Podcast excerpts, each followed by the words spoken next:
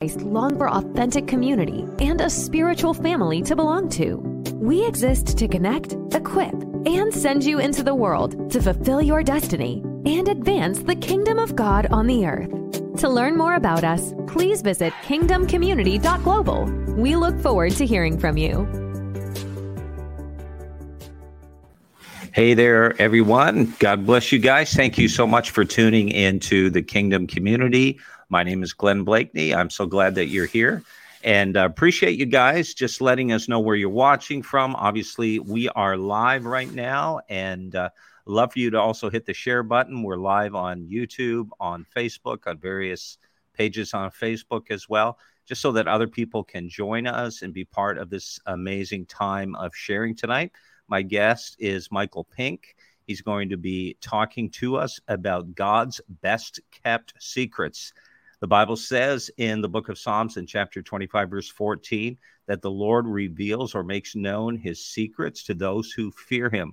Would you like to be in on God's secrets? Would you like to know some of his secrets? Well, my guest, Michael Pink, has actually uh, found 101 secrets that are found in the scriptures. And he's going to be sharing tonight on how this revelation can change our lives, not only in terms of what we know and what we need to know, but also and how we can live. It's going to be an incredible interview. I mean, we're not going to be able to talk about all 101 secrets, but you're going to really get a lot out of this. I'm telling you guys, incredible value coming to you this evening. And uh, it's going to be just a great time. So, again, hit the share button, let others know about this. Would you go ahead and do that? Thank you for joining us and do comment and let us know where you are watching from. Bless you.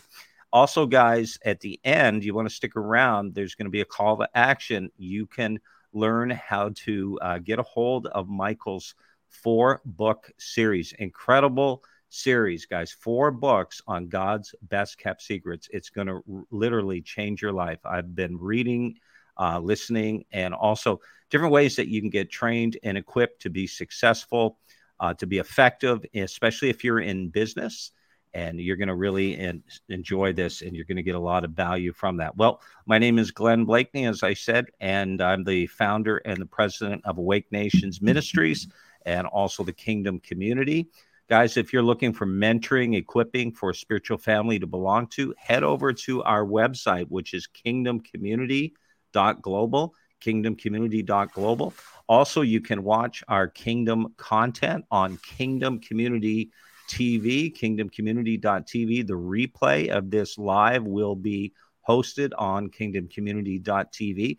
If you're looking to bring your message online and potentially reach many, many people, we'd love to chat with you about having your teachings, your show, your content on Kingdom Community TV. We're on Amazon Fire, Roku, Google. We are on Apple TV. We are on the website, kingdomcommunity.tv, iOS and Android apps. You're going to really uh, love watching the content. There's so many great people on there with just an incredible message to share. So head over to kingdomcommunity.tv. Well, thank you.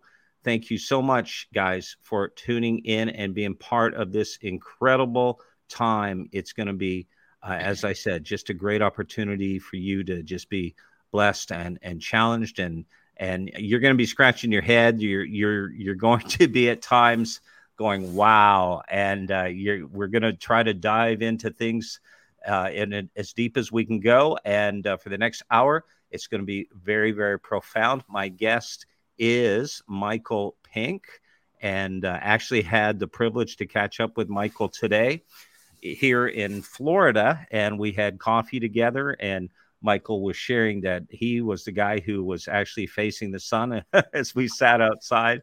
Um, I guess the sun was toward my back, but uh, Michael, so good to have you with us on the Kingdom Community Show. Let's just start off by telling our audience who is Michael Pink and what are you called to do? What's your contribution in the kingdom to the body of Christ? Hey, Glenn. Well, first of all, thank you. Uh, it was great being with you, meeting you in person today. I loved it. Um, I'm I'm an ordinary guy with some extraordinary understanding and extraordinary knowledge, extraordinary wisdom that I pulled from the pages of Scripture. Um, I'm a guy that's happily married to a beautiful wife who's full of the Spirit, who the fruit of the Spirit. When I saw her, I realized she had the fruit of the Spirit, and I wanted just that, that cornucopia of the fruit of the Spirit. So I'm very happily married to a wonderful gal. Uh, she's a Southern gal, I you know from Alabama and Mississippi, and uh, anyway, so that's that's a little bit on the personal side. Um, my contribution to the body of Christ is I spent the last 40 years. I've been in the business arena since I was 19 years old, and when I got a job in sales, and from that day forward, I've been you know in that realm. Back in the 70s, 1970 uh, gosh, 75, something like that is when I first got in. I'm trying to get my time timeline right, but around there when I got into sales and started selling life insurance and then other copiers and things like that over the years. Eventually, I went into business and I did this big, big business and went broke. Oh my gosh, it, it was amazing. Because you see, I thought I knew how to sell, I didn't know how to run a business, and I realized they're not quite the same thing.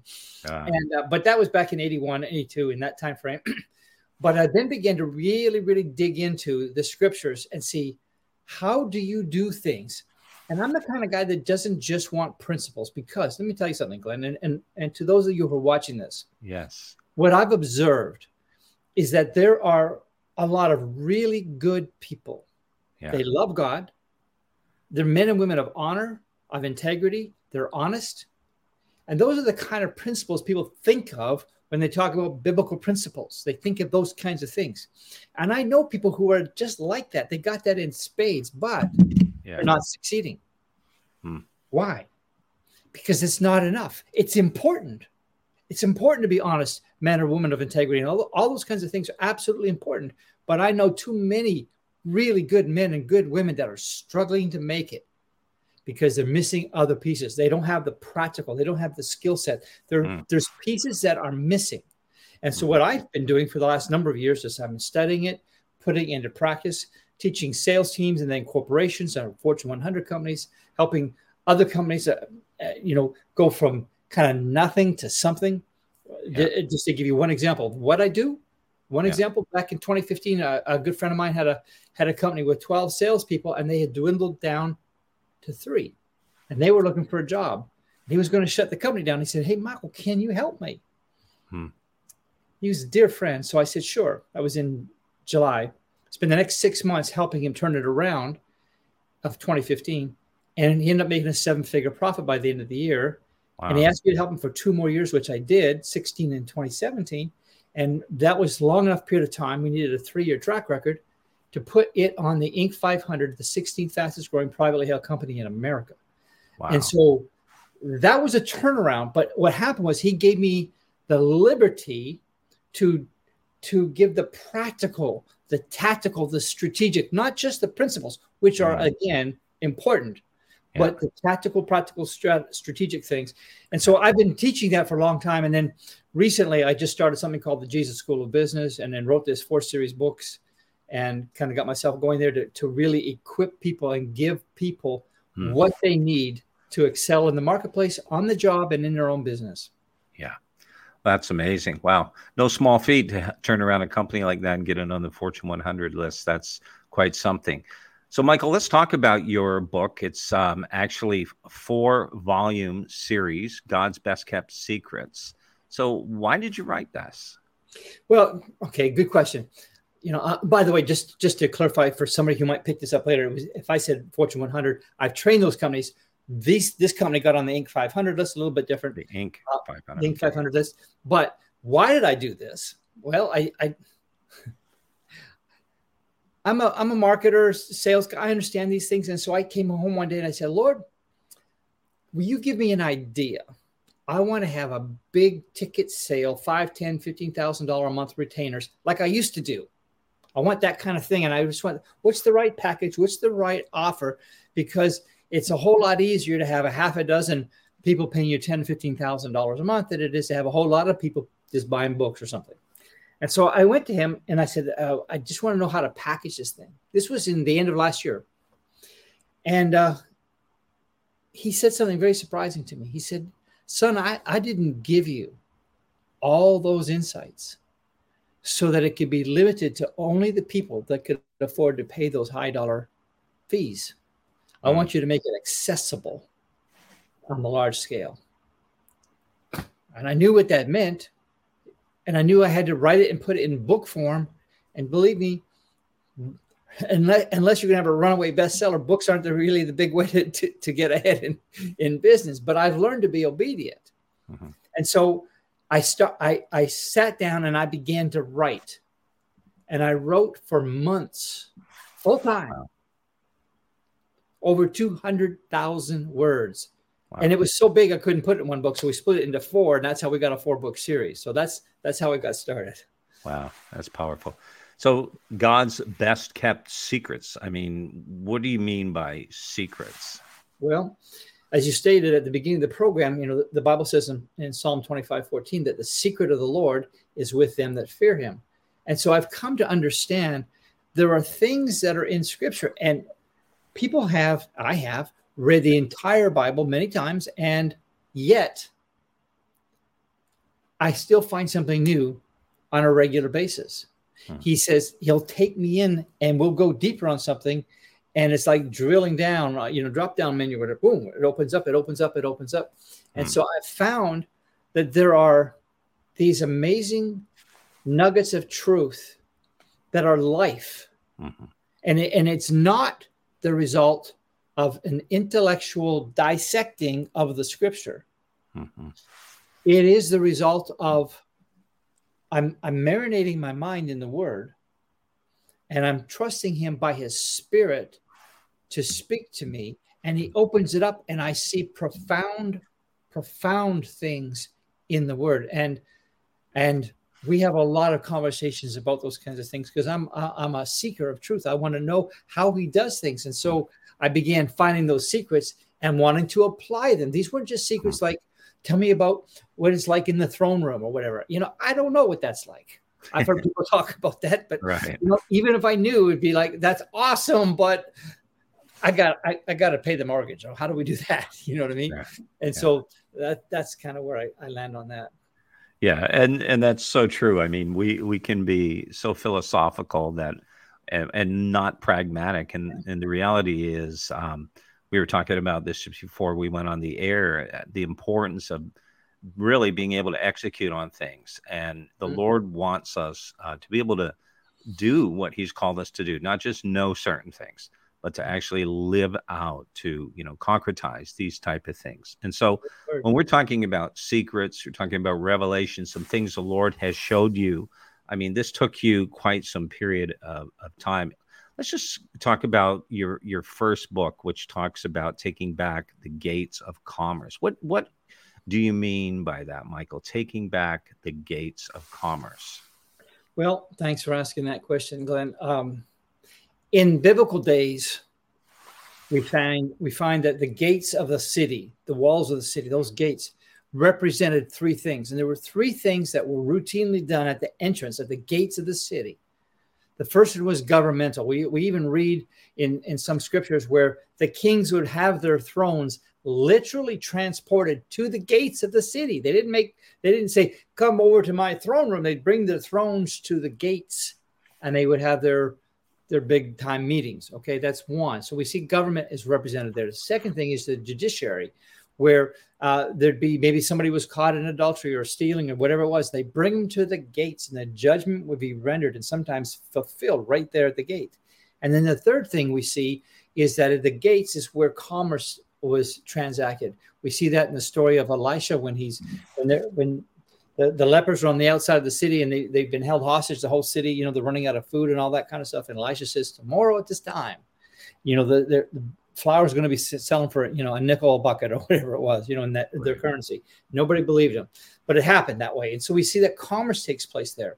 And so when i talk about taking back the gates of commerce i realize and some people talk about and maybe you've heard this term the seven mountains and and so they yeah. talk about the, the, those persuasion things you know the family and the, and the church and, and education and arts and entertainment and you know the, these different um, mountains as they're referred to sometimes. But every single one of them Every single one of them requires commerce. You got to have money for those things. Every one of them. My family needs money. My church needs money. My school needs money. My the government needs money. Arts and entertainment, the, media, they got to have money. Everybody's got to have it.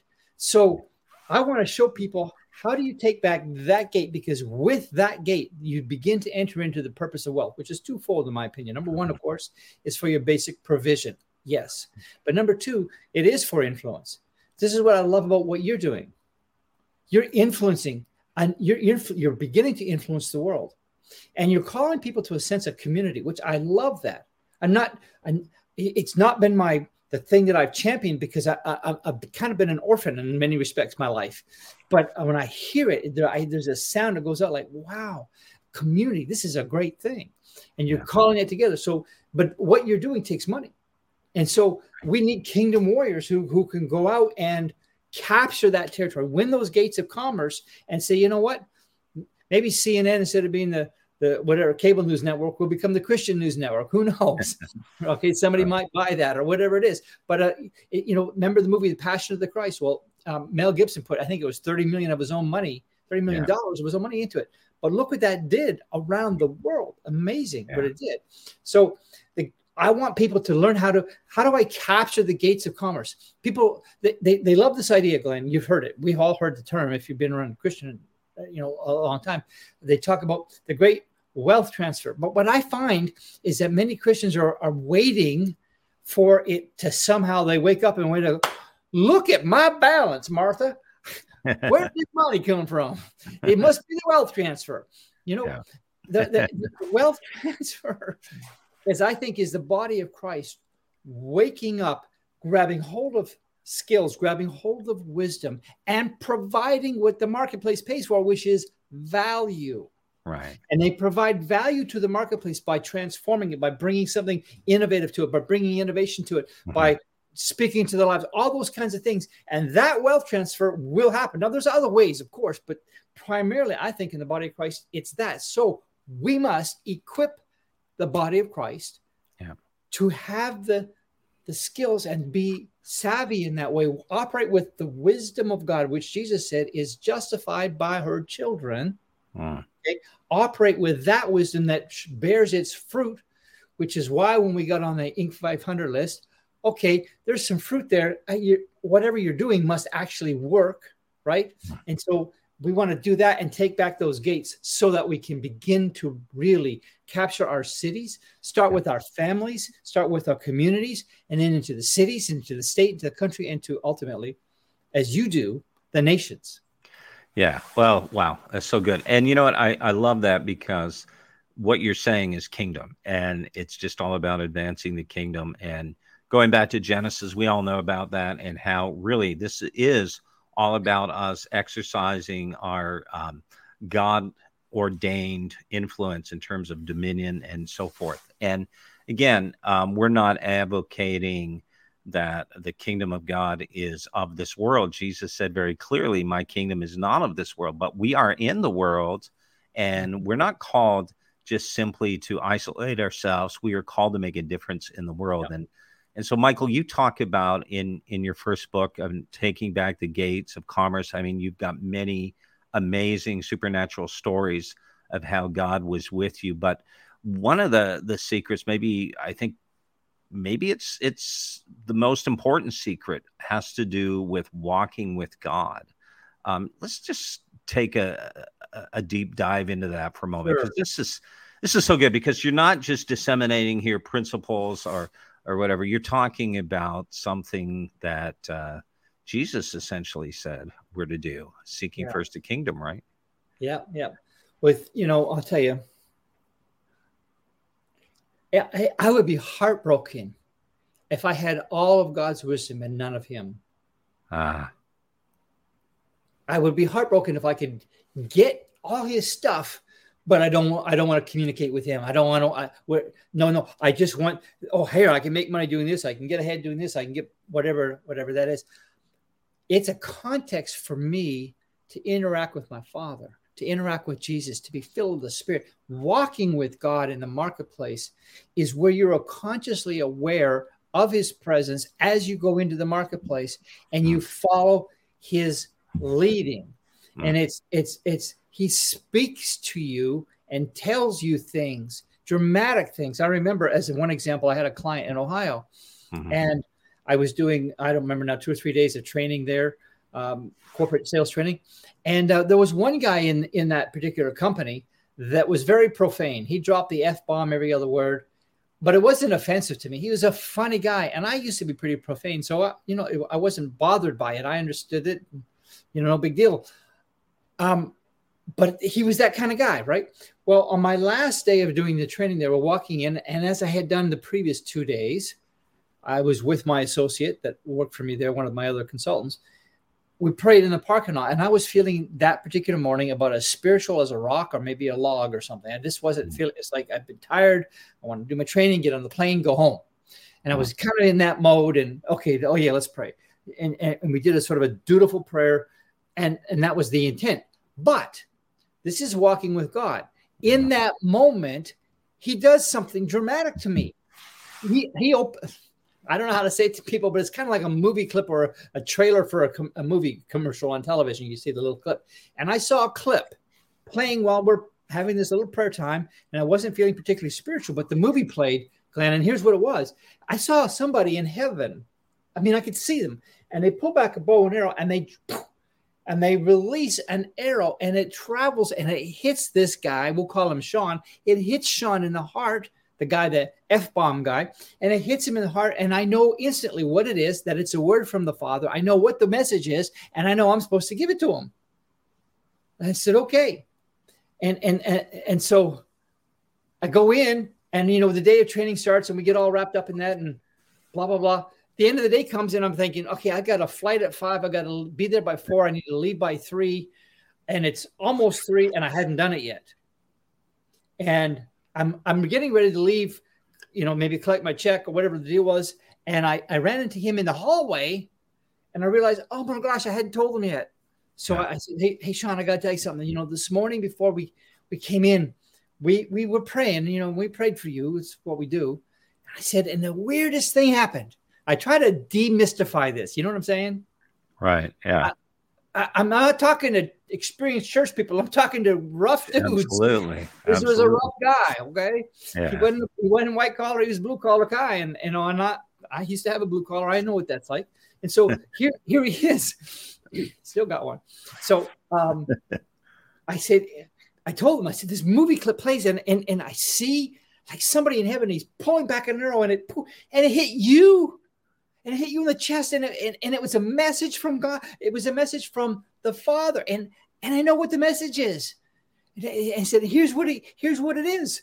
And said the father is calling you back to himself. Hmm. and he grabbed me by my suit lapels in a friendly but forceful way and pulled me into his office closed the door all the color drained from his face. And he said Tell me more. Wow. And I I did. I thought I was going to miss my flight, but this was more important. And I shared uh, things with him. I shared about, you know, Jesus Christ and about being born again and all that. And at the end of it, I said, now listen, you know, I'm a sales trainer. You know how I, I know how to close a sale. This is not a sale. If you can't look me in the eye yeah. and tell me that you know that the Father is calling you back to himself, there's no need in us praying. Right. But if you know that He is, let's pray together. Oh no, let's pray. We prayed. He was born again. He wept like a baby, gloriously saved. And and I said, now listen, I'm, I got to catch a flight. I got to go. You need to tell your wife what happened. Yeah. And he said he would. And uh, the next time I talked to him a couple weeks later, I asked him, I was on the phone, I think it was, and I said, Did you tell your wife? He said, Yeah. I said, What'd she say? I'll clean it up a little bit. But she said, Well, it's about dang time.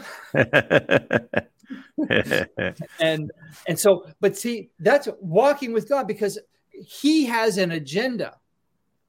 The Father has an agenda. He put me in that place for a reason. Now, mind you, that company did very well. It ultimately was sold to a bigger company who also was a client of mine, whose sales were at 22 million and they were stuck for three years, but they brought me in to help them and they jumped to 30 million in six months. Like, wow, this guy knows his stuff. And for those watching. Yeah. He's God. I'm telling you. that sounds so cliche. I, I'm just imparting his wisdom and helping people apply yeah. his wisdom. So, anyway, that's walking with God is a big deal. Yeah.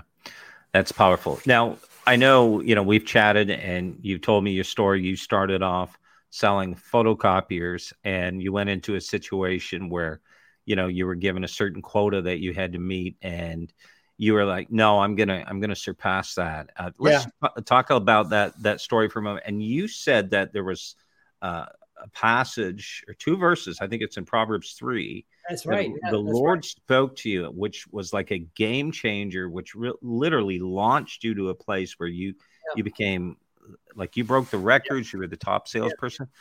This is like when you were very young and you're starting out. Talk about that. It's the unfair advantage. I think is what you refer. Yeah, yeah, yeah.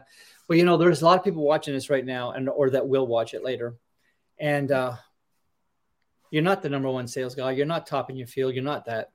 Yeah. Well, when I got this job, and this to give some context for it, was 1986. It was January, and uh, I got this job, and I had just a couple years earlier in '84 been in Toronto trying to sell copiers and barely, barely eking out a living. And I moved down to Tennessee, and uh, I got this job selling copiers. And I didn't want to sell copiers. I knew that for sure, but that's where God directed me. So I went. And on the first day, the vice president said, Michael, here's what we expect from you for every mm-hmm. four or five companies that you demonstrate our equipment to, you should make one sale. The national average is one out of four. Now, in your first month, we expect nothing. Your second month, we want two sales. And then from then on, we want four sales a month, of which, by the way, only 15 or 20% of the sales guys would ever actually make four sales in a month. But that was the goal six sales in my first 90 days. I got home that day. My wife said, What's bugging you? And I said, Well, they're asking me to sell one out of four. So, what's the problem? I said, well, that means they're asking me to accept a 75% failure rate. And I said, what farmer plants four rows of corn and prays to God that just one of them comes up?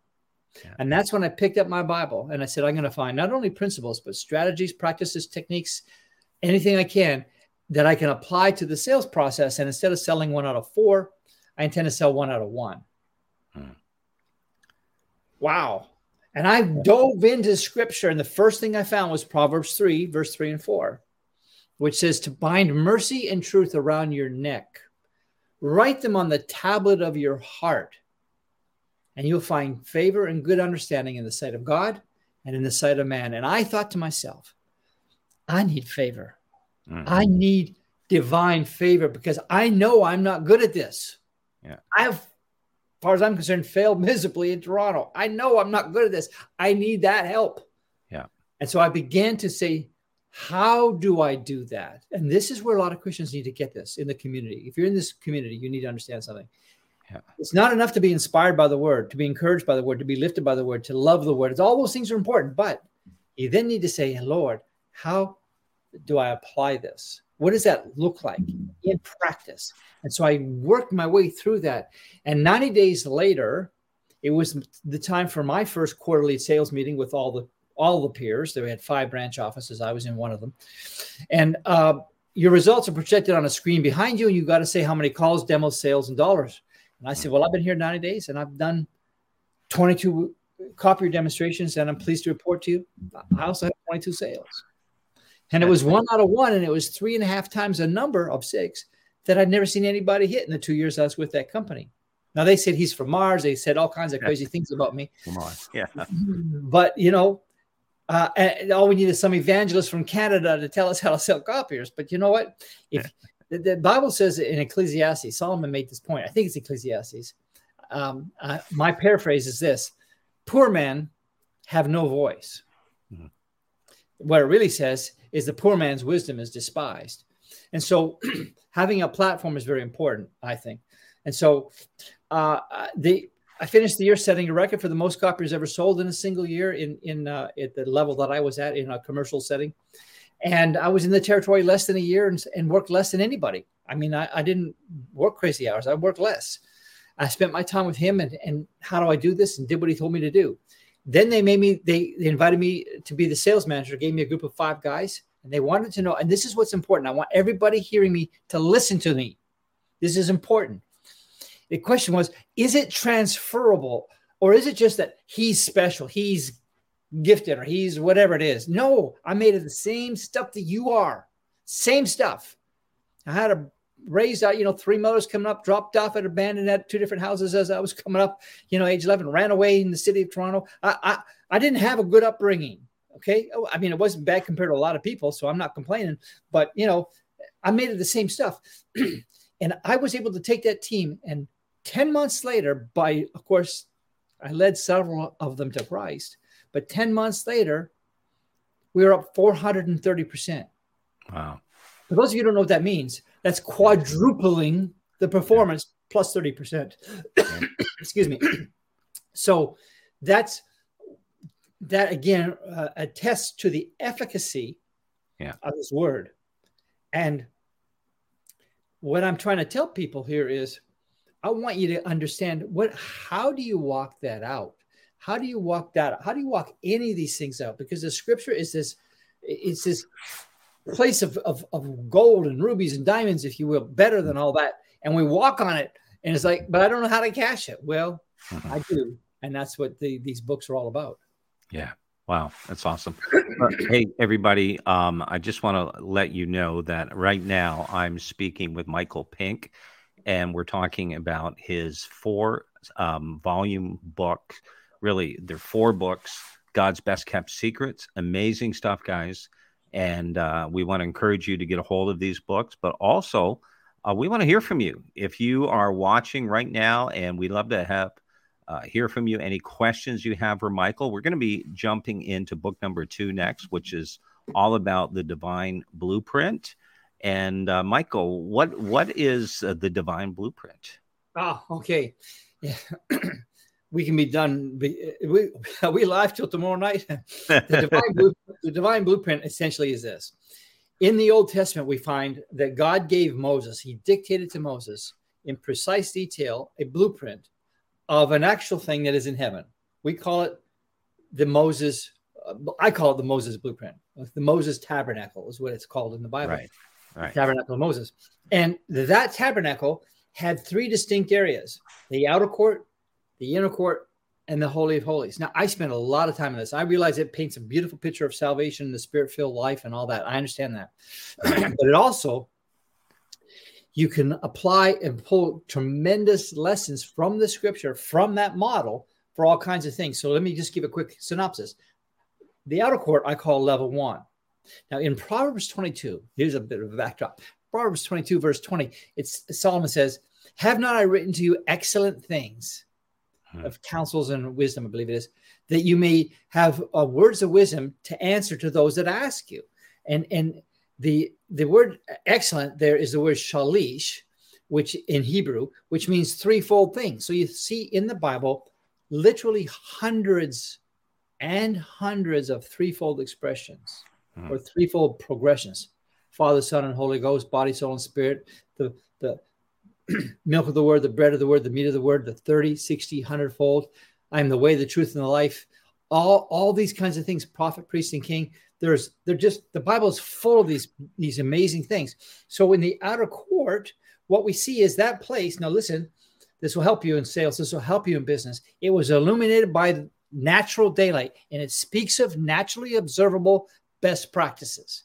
In the outer court there are two things that happen there. You develop character and competence character and competence the characters has to do with the the altar of sacrifice and the, and the five kinds of sacrifices that were there that really speak to things like accountability, humility, gratitude, thankfulness, if you will, generosity, and commitment, total commitment. And if you learn what those five things are and how to apply them, wow. you will absolutely, this will form your character. This is what this did. It, it, it, it chiseled it into them. And then there was competence. And so this, that realm is phenomenal. And it's the realm of what I call the 30 fold increase.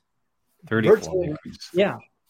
Yeah. And then, so then you move into level two, the inner court, which had no daylight, but it was illuminated by a solid gold lampstand, speaking of the divinity of God, burning the holy, uh, burning oil, which is, speaks of the, of the Holy Spirit. And it illuminated a table of bread, which speaks of Jesus Christ, who was the bread of life. He referred to himself, who was also the word. So the short version is the Holy Spirit illuminates the scripture so that in level one, in the outer court, you might have learned from somebody, hey, don't take what somebody just offers you, negotiate with them. Okay. so that's level one. Level two says, let me show you how. So, as an example, I'll give you an example, Glenn. Negotiating. I asked the Lord for, I, I always want to know, is there a model someplace that I can emulate? And so, yeah, in, in the New Testament, right before Hebrews, there's a little page there called Philemon, 25 verses, I believe it is. And it's where Paul is writing a letter to his friend Phil or Philemon for long. he's right. He's writing a letter to him, and he's he says essentially, I'm paraphrasing, but hey, I'm in jail here, and there's this guy named Onesimus that you know he was in here on you know who knows what disorderly conduct, whatever.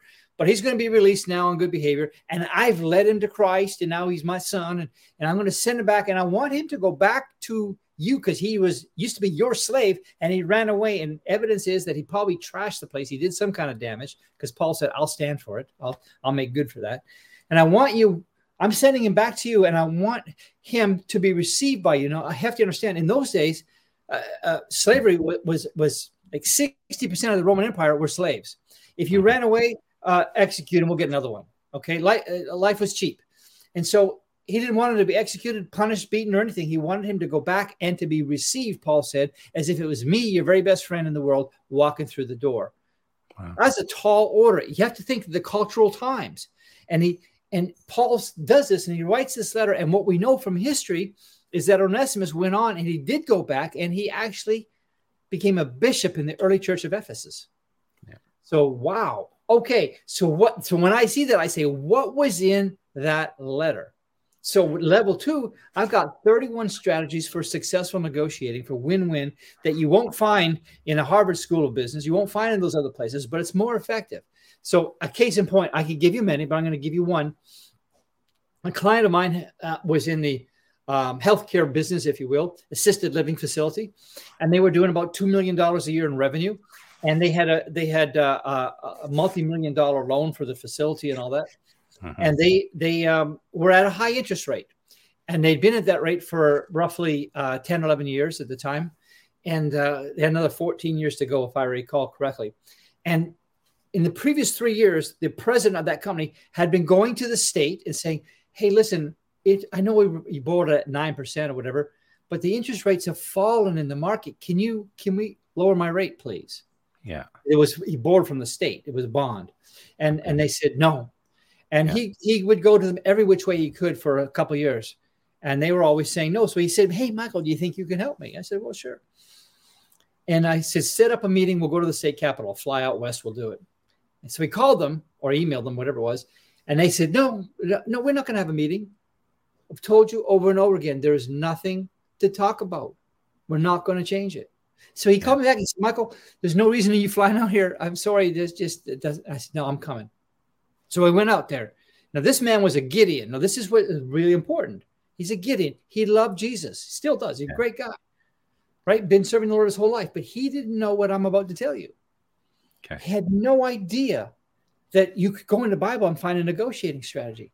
So I said, I'm going to show you how we do this. We're going to write a letter, just like Paul wrote to Philemon, but we're going to write to the state government here get your Bible. And in the conference room, we spent six hours writing one letter.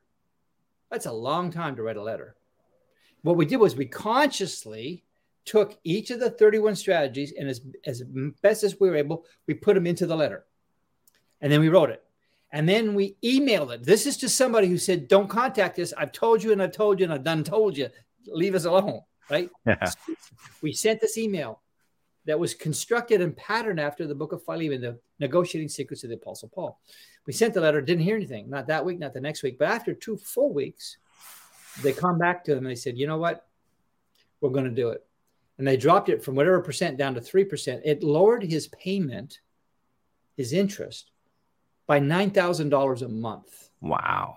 Now, $9,000 a month is $100,000 a year. He had yeah. 14 years left, so that's $1.4 million. Yeah.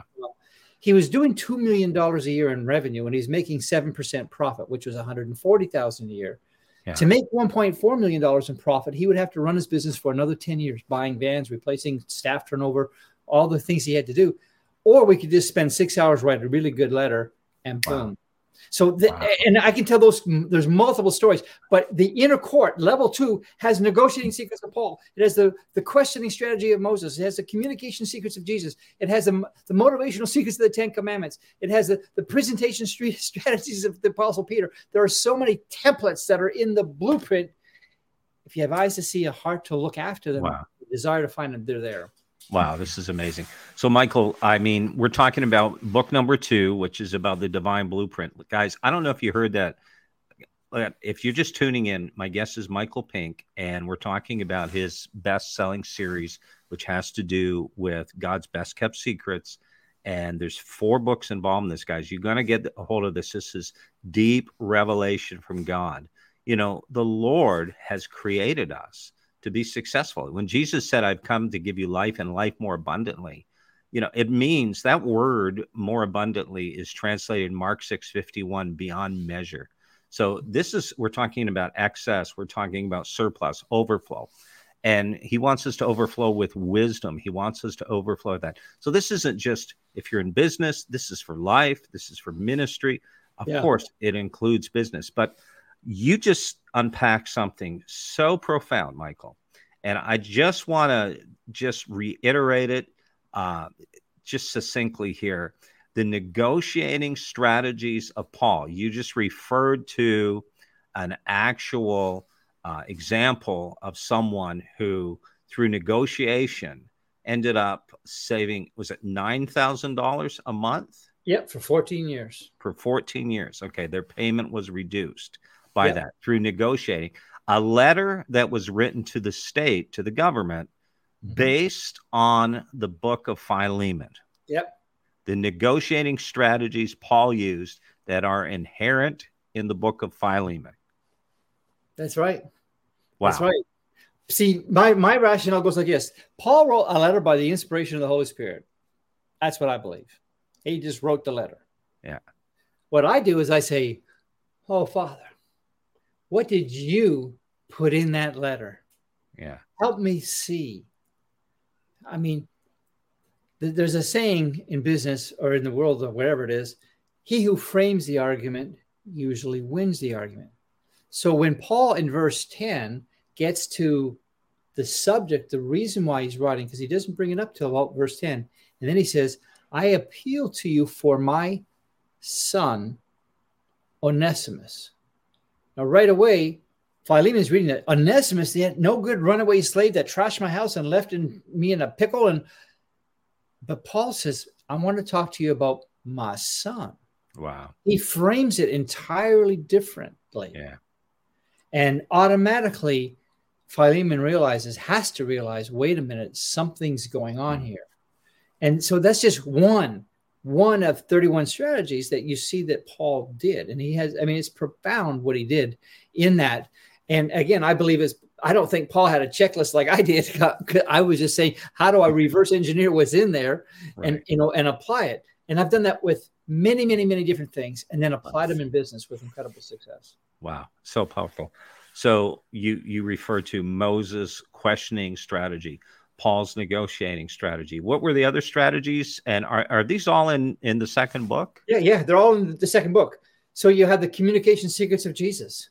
How did he communicate? secrets of Jesus? Oh, wow. Oh, like, like there are certain things that he did that are. One of them is identity shifting. He shifts the identity. He, will he'll compare, uh, you know, this person with this one, and you you realize in the story, I want to be this guy. Mm-hmm. You know, and and, and the, the, the, techniques that he uses are amazing. Or or uh, you look at Peter, because I asked the Lord one time, I said, Lord, is there any place in the Bible where there's like a sales presentation or some kind of presentation where somebody made a presentation, but they wanted a result and they got the result, and we actually had the we actually had the transcript, you know? Uh, is there any place we have that? People today call it a swipe file, but uh, the Bible says, "Thou shalt not swipe." So, uh, but so I, I I look for that. He said, "Well, yeah, like that." Acts chapter two, and Acts chapter two is where Peter gets in front of thousands of people, and they weren't saying, you know, ladies and gentlemen, give a big round of applause for the apostle Peter. You know, it wasn't like that. It was like he gets up, they're all like uh, astounded and confused and bewildered. And what's all this tongues of fire and people speaking in languages they hadn't learned? And, and, and their own native languages, 15, 16, 17 languages that were there that they mentioned.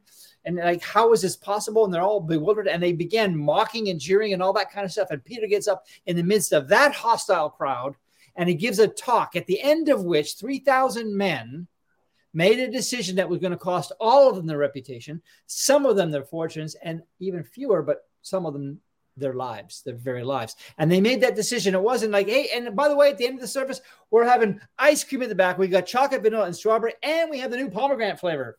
Come to the back, fill out the card. You know, it wasn't like that. The decision was going to cost them dearly.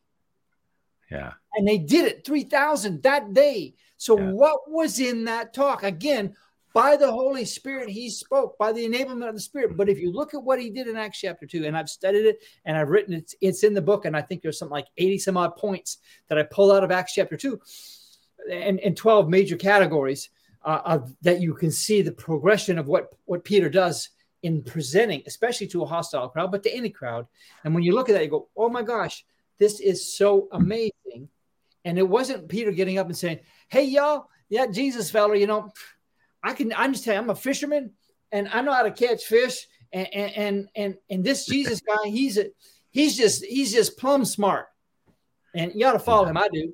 You know, it's uh, not what he did. And that's what's amazing is the Holy Spirit flowing through Peter delivers this message and he brings him through historical context, political context. He brings him through all these things.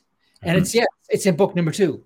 I did that on on presentation strategies of Peter or or the motivational secrets of the Ten Commandments. You can go on and on. All those things. I've I've loaded the second book with the templates and the practical. How do you do it? Mm-hmm. The how, not just the what. The how. Yeah. So yeah, I'm sorry I get a little carried away. Yeah. No, no, that's awesome. That's good. Yeah. I mean, in seminary we studied Acts two and and uh, the you know we call it apostolic kerygma all of that. But we never talked about that from the perspective of what you're doing. Actually, Paul said he's talking about people being compelled, right? He can mm-hmm. and compels people to to come to Christ. And so ultimately when you when you believe in something as obviously the apostles did and then under the inspiration of the Holy Spirit, the wisdom of God, being able to present that in such a way that people buy in. Uh, as you said, guys that are willing to lose everything to follow Jesus. So it was like nothing in the natural that was advantageous to that decision. So right. so powerful. Yeah, so good. Okay, Michael, we're going to jump into book number three, which is uh, the race is not to the swift. Ecclesiastes nine eleven. The race is not to the swift, nor the battle to the strong, nor bread to the wise, nor riches to men of understanding, nor favor to men of skill, but time and chance happen to them all. Mm-hmm. So yeah. yeah. So the question is, isn't it, uh, you know, expedient, beneficial for us to be swift, strong, wise, skilled, etc.? I mean, the race is not to these. What what is meant by that? And time and chance happen to all. Well, first of all, those first five things are the top of the cream of business strategy and then I'll get to time and chance. Speed. Uh, Amazon has done incredibly well because you order on Amazon and it's there the next day. And in some places, it's there within the hour. The, the ability to deliver a result that you're promising quicker, the quicker you can do it, the more valuable you become to the marketplace. So, speed is a very important thing. Strength which is your unique ability. What do you do that we consider a strength that is not readily available elsewhere? Because that unique ability, that unique uh, selling proposition, as it's sometimes called, is is that having that and clearly articulating that is a very important business skill. So that's important. Wisdom is important. Understanding wisdom is basically, in simplistic terms, is left brain logical rationale, whereas understanding is right brain, heart, emotional and and they both play an important role uh, which are critical in sales and in business and in life is having the logical justification the wisdom and having the understanding the compelling of the heart those two things right?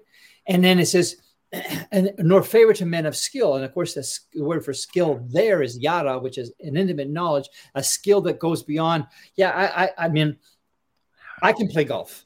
Right. But i'm not skilled. Yeah. I'm terrible at it.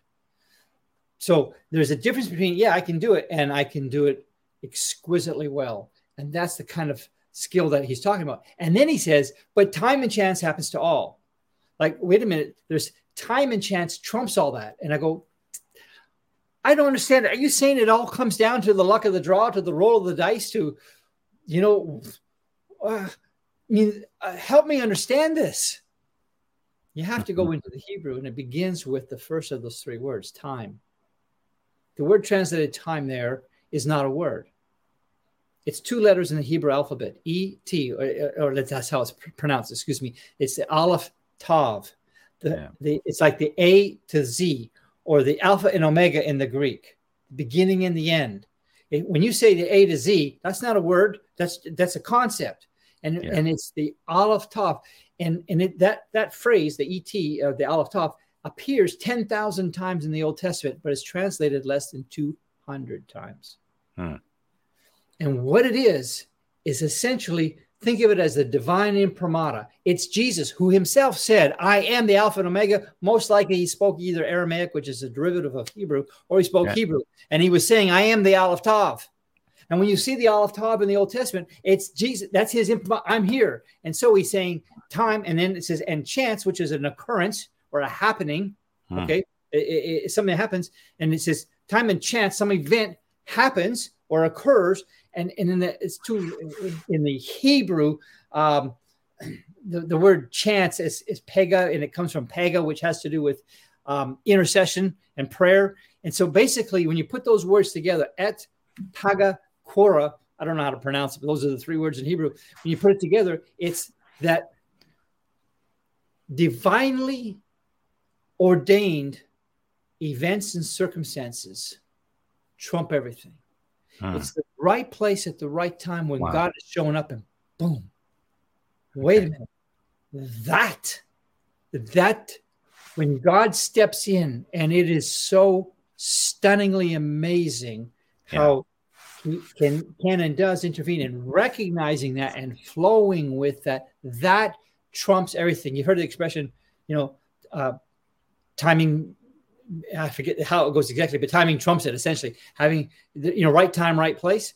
Well, yeah. God has this thing about timing, and it's the divine timing where He comes in anonymously and divinely orders and arranges the steps, and you go, "Wow, that was God! I didn't even see that coming, but there it was." Wow. And that happens to all. And when that happens, that's better than speed, it's better than strength, it's better than wisdom and knowledge and understanding, it's better than skill. It is that that beautiful thing that he does and cooperating with that and understanding his timing and going with his timing and go when he said, let me tell you how that works. I'll give you one quick example. I have many. I can do it all day long. I'll just give you one.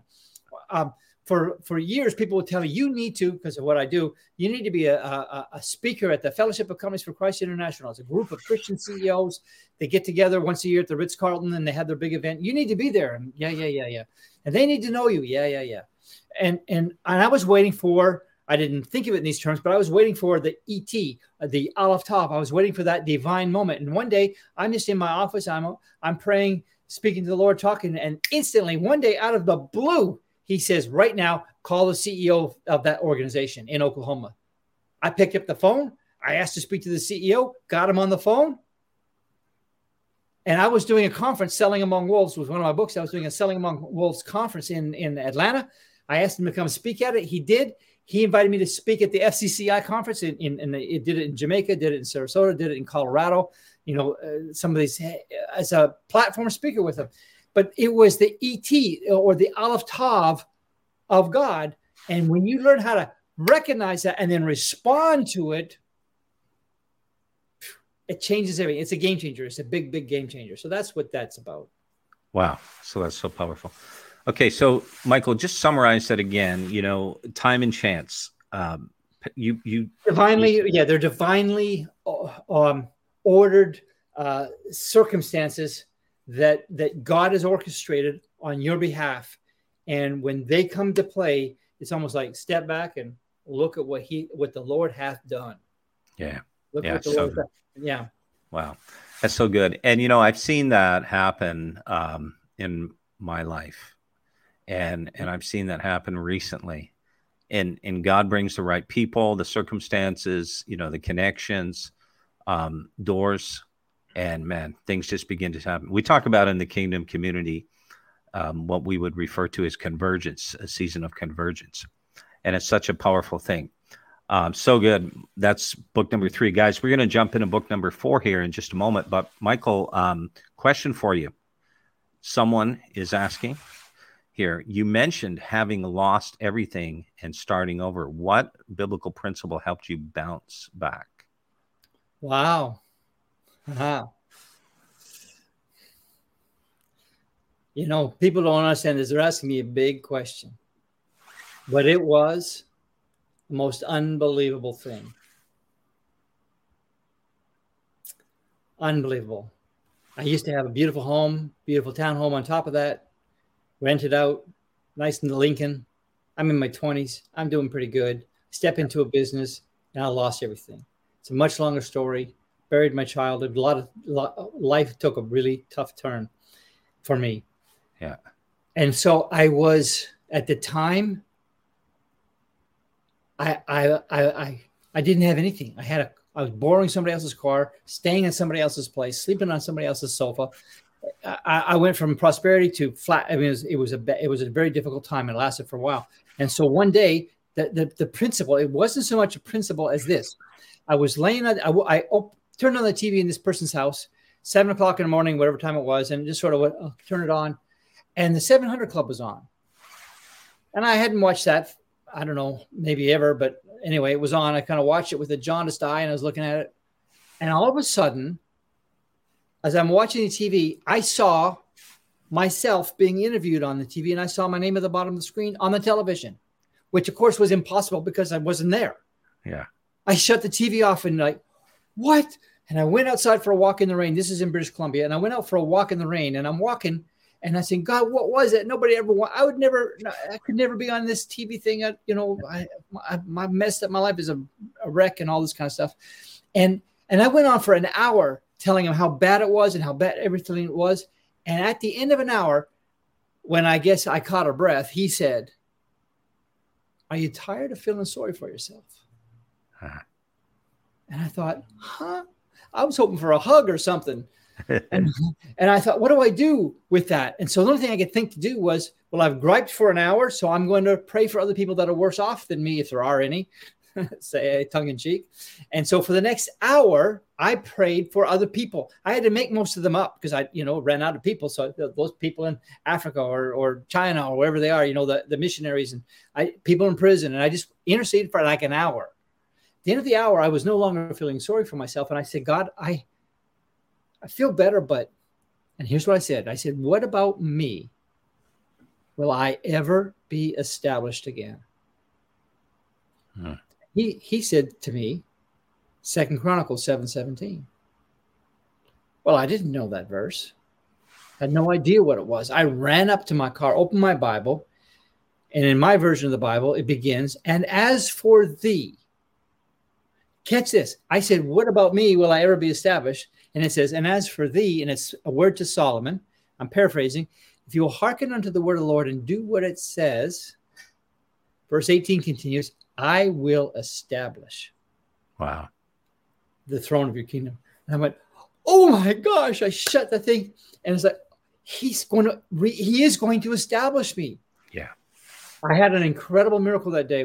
Would may blow your mind. Whoever asked that question, I could, I'd love to tell the story, but I'm, I'm not going to right now. But uh, the most amazing, are you kidding me? Did that really happen to a human being? Yes, it did. But what happened was 16 years later, or 15 years later, I, am trying to do the timeline correctly. I had written a book called Selling Among Wolves without joining the pack, and a publisher had me invited me to the big Christian booksellers convention, and th- that year it was in New Orleans. And I'm there at the booth and talking about the book, and some ladies came up and said, "Oh, do you know who wrote that book, Selling Among Wolves?" I said, "Yeah, I'm married to his wife." And mm-hmm. once they figured out what that meant, uh, they, they, said, What qualifies you to write the book? We had a story. Turned out the lady was the senior guest coordinator for the 700 Club, and they invited me to be on the 700 Club. So that's fine. And that was in October. I went, and the day I was being interviewed, that day, the, the Intifada broke out in the Middle East. Yasser Arafat did his thing. And my interview got bumped. But they said, You're here, so we'll still interview you, but it won't be live. I said, Okay. Well, we'll run it tomorrow, they said, but they didn't because the intifada kept going. And it was going to be the next day, then the next week, and the next month. And then it just, I gave up on it. It didn't happen. I was kind of disappointed. Time went by, and I ended up moving to Florida and and and I bought a home. The first time I actually bought a home with my name on it in 16 years. And the day I took possession, we closed the deal, got the keys in, we're unloading the trucks. On that day, the realtor came over and said, My son said he saw you on TV today. I said, No, he didn't. No, yeah, he did. I said, He didn't. he said, No, he's sure he did. I said, Where does your son live? He said, He lives in Missouri. I said, I haven't been there. I promise you, I was not on television.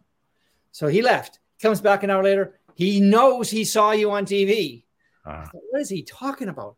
And I that night, you know, we unpacked everything. I put the TV on top of a box. I plugged it in. The rerun of the morning show of the 700 Club was on, and I turned it on and I watched and I saw the very thing God showed me 16 years earlier with me being interviewed, my name on the bottom of the screen, just like He said on the day, the exact day that I was established again, took possession of my new home in beautiful Sarasota, Florida. Wow. So that's what happened. That I got a rhema word and I believed it and I began to follow him and pursue him from there. And so mm. I, you have to stop feeling sorry for yourself because it's very easy to do. Bible sure. says a righteous man falls seven times. It's a metaphor. It probably falls a lot more than that, but gets back up again. And yeah. so you got to get back up. There's a time you say, enough of that, enough, enough, enough. Yeah, I got a lot of reason to feel sorry for me. I'm not going to do it. I'm not going to do it anymore.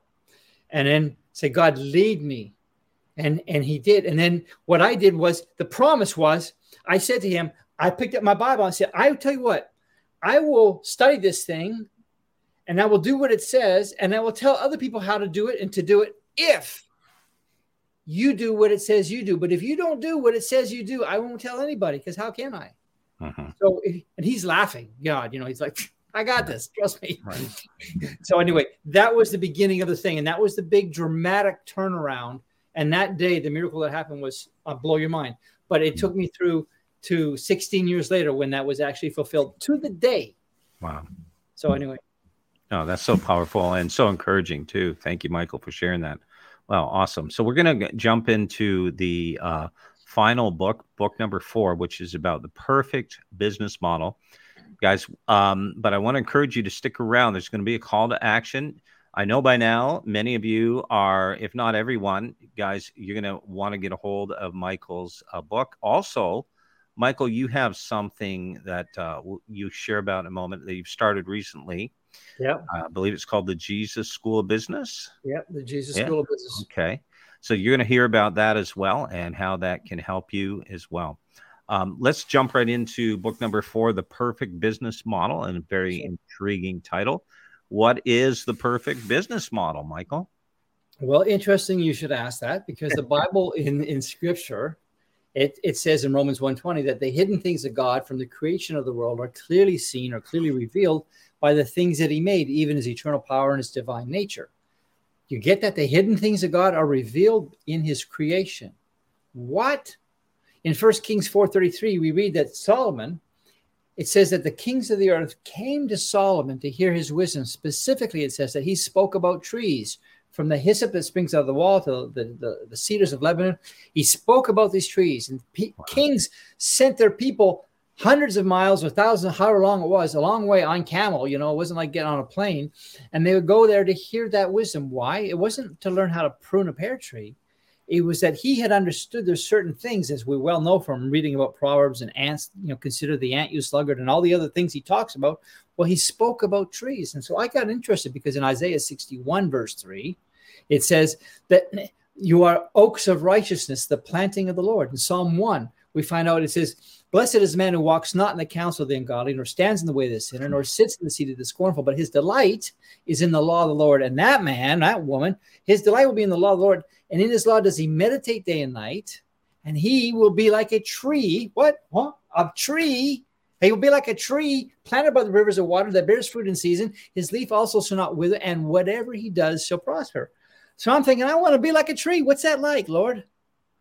And here's the amazing thing I'm going to set it up because that, that whole book is dedicated to understanding this. But if you take 100 people that go into business, 100 entrepreneurs, and they say, okay, today's the day I'm starting my business, right?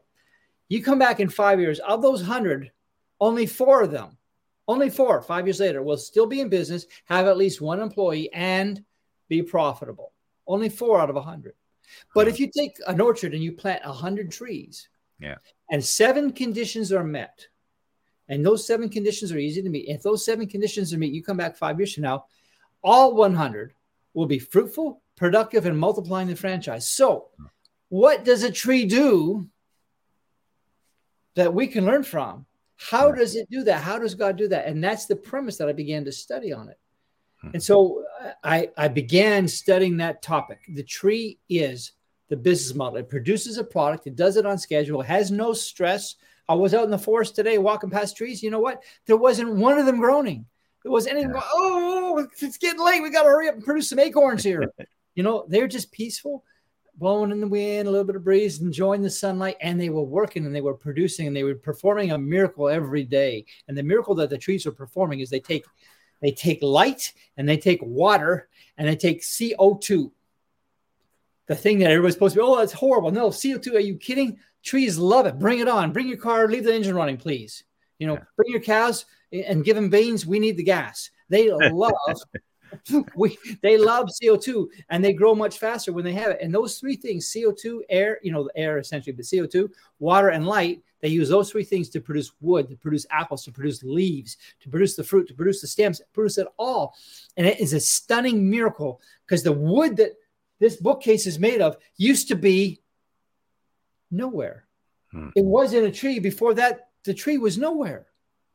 The, the metal that's in my phone, they dug that out of the ground. But the wood that made this bookcase behind me was nowhere. It, it was produced from light, water, and CO2. How does he do that? What does that represent? And what are the seven things required? Yep, come on. To produce it. And how does that work in business? And we talk about that. We talk about the, the first thing being a seed. You got to have a seed, right? Well, the thing about a seed is inscribed in every seed. Oh, there's so much just about the seed. I write all about this in that book. Okay.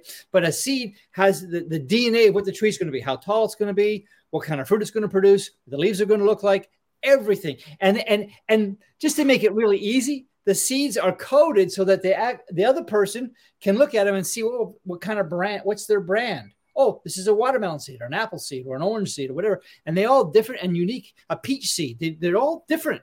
And you can tell what they're going to be by looking at the seed because coded in the seed is everything it's going to become.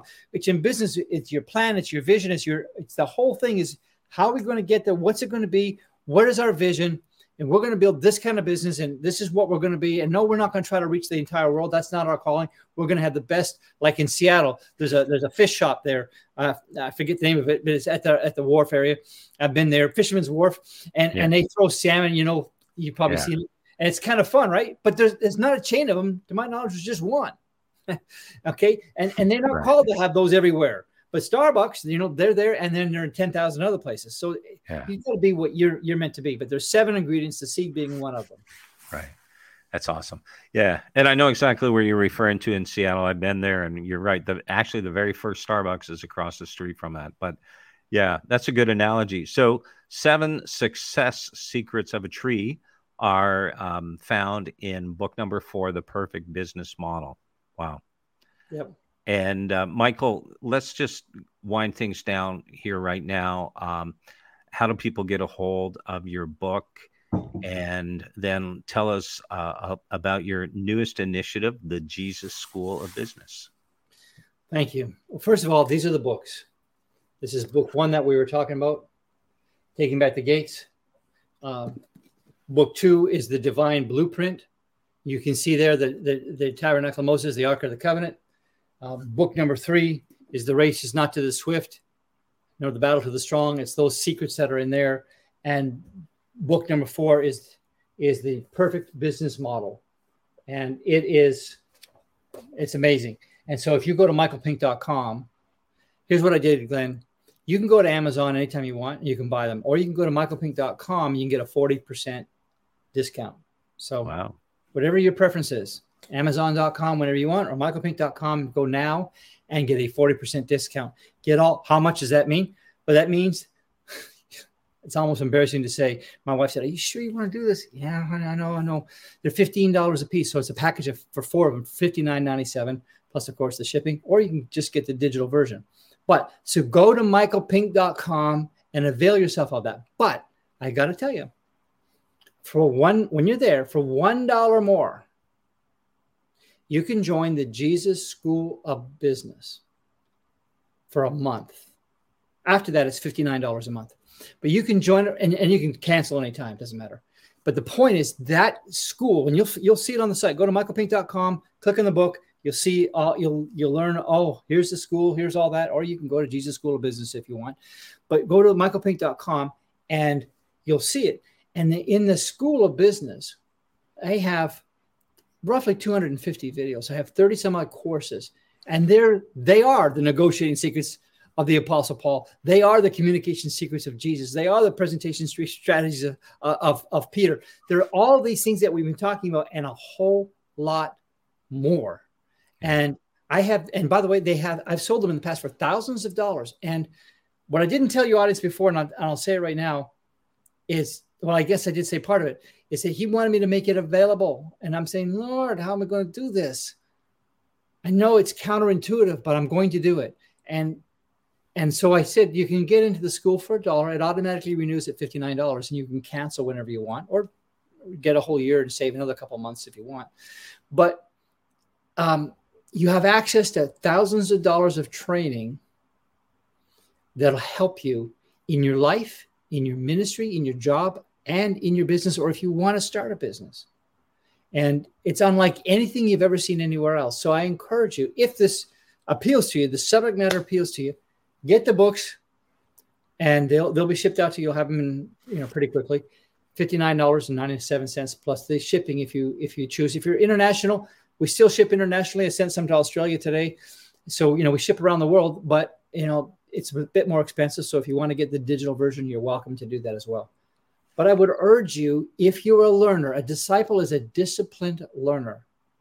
And if you want to distinguish yourself in the marketplace to have, to be somebody that has a voice because you're operating with excellence and you're not only providing well for your family, but you're beginning to create the opportunities for influence, whether it's supporting works like Glenn Bleakney and, and the kingdomcommunity.tv or other kinds of things, whatever that is, you need to have some provision to be able to do that. And so I would urge you to consider spending the extra dollar signing up for the Jesus School of Business. Cancel whenever you want, stay in as long as you want.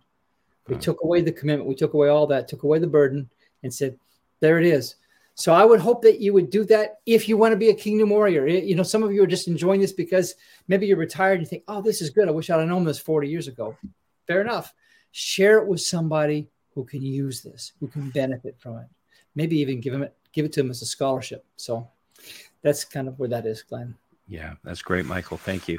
Yeah, I want to encourage everyone who's uh, listening to this, the live, or you're watching a video on demand on kingdomcommunity.tv. By the way, guys, if you head over to kingdomcommunity.tv and click on how to view, you can download our apps Amazon Fire, Google, uh, iOS, Android, Apple TV, Roku.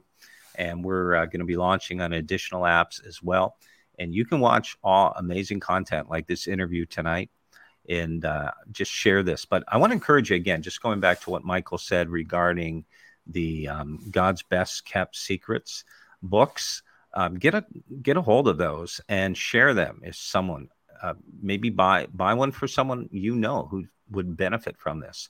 Sign up for the school, a dollar more. Check it out. You've got a month to just avail yourself of that and uh, see what you think about it. You're not obligated to continue beyond that. Guys, there's so much great content and it's all just rooted in the scripture. Amazing stuff. So, Michael, it's surely been my honor to have you with us tonight. And uh, I'm looking forward to having you again and again and again. And uh, we, Love it. Love yeah, it. and, and we're going to be doing something, guys, in the kingdom community with Michael. Um, we do these Zoom sessions once a month typically, and we're going to be doing them more frequently. Michael's going to be coming on in the future, and you need to have a membership with the Kingdom community to access these sessions. We do have a free membership. You can check it out. You you don't get um, you know your access is limited, but you still get to be part of the live Zoom session. So kingdomcommunity.tv dot global the kingdom community dot global sign up for one of the free memberships or you can you know purchase a silver gold membership whatever you like get access to the mentoring the training. We have people from all over the world. Our next session coming up in november has to do michael with the importance of really what you talked about in the first book walking with god you know so that yeah. you hear the voice of the lord. And uh, so we've got a, a, great prophetic person all the way from australia that's going to be with us stacy hilliard. Um, i've got mark sharona coming on um, Matt Sepulveda, who who's you know the seven figure guy. Um, he's coming on. We've got amazing people, and uh, yeah, so so good to have you, Michael, with us, and we look forward to having you again. Thank you so much, everybody, for being part of this. Yeah, thank you for sharing that. There's the website, kingdomcommunity.global. Watch the replay of this uh, it's going to be on Facebook and YouTube for a limited time, but it will be on kingdomcommunity.tv. Just look for my name, Glenn Bleakney, under channels, and you'll be able to watch that. Bless you guys. Thank you so much for being part of this live with uh, my guest, Michael Pink, tonight. Truly uh, was a great session. God bless you and have a great day, other side of the world, great evening, wherever you are. Bless you guys. Thanks for joining us today at the Kingdom Community. We trust that you are encouraged as a result of spending time with us. We exist to connect, equip, and send you out into the world to fulfill your destiny and advance the kingdom of God. To learn more about the Kingdom Community, please visit our website, kingdomcommunity.global. Again, our website is kingdomcommunity.global. Together, we are better.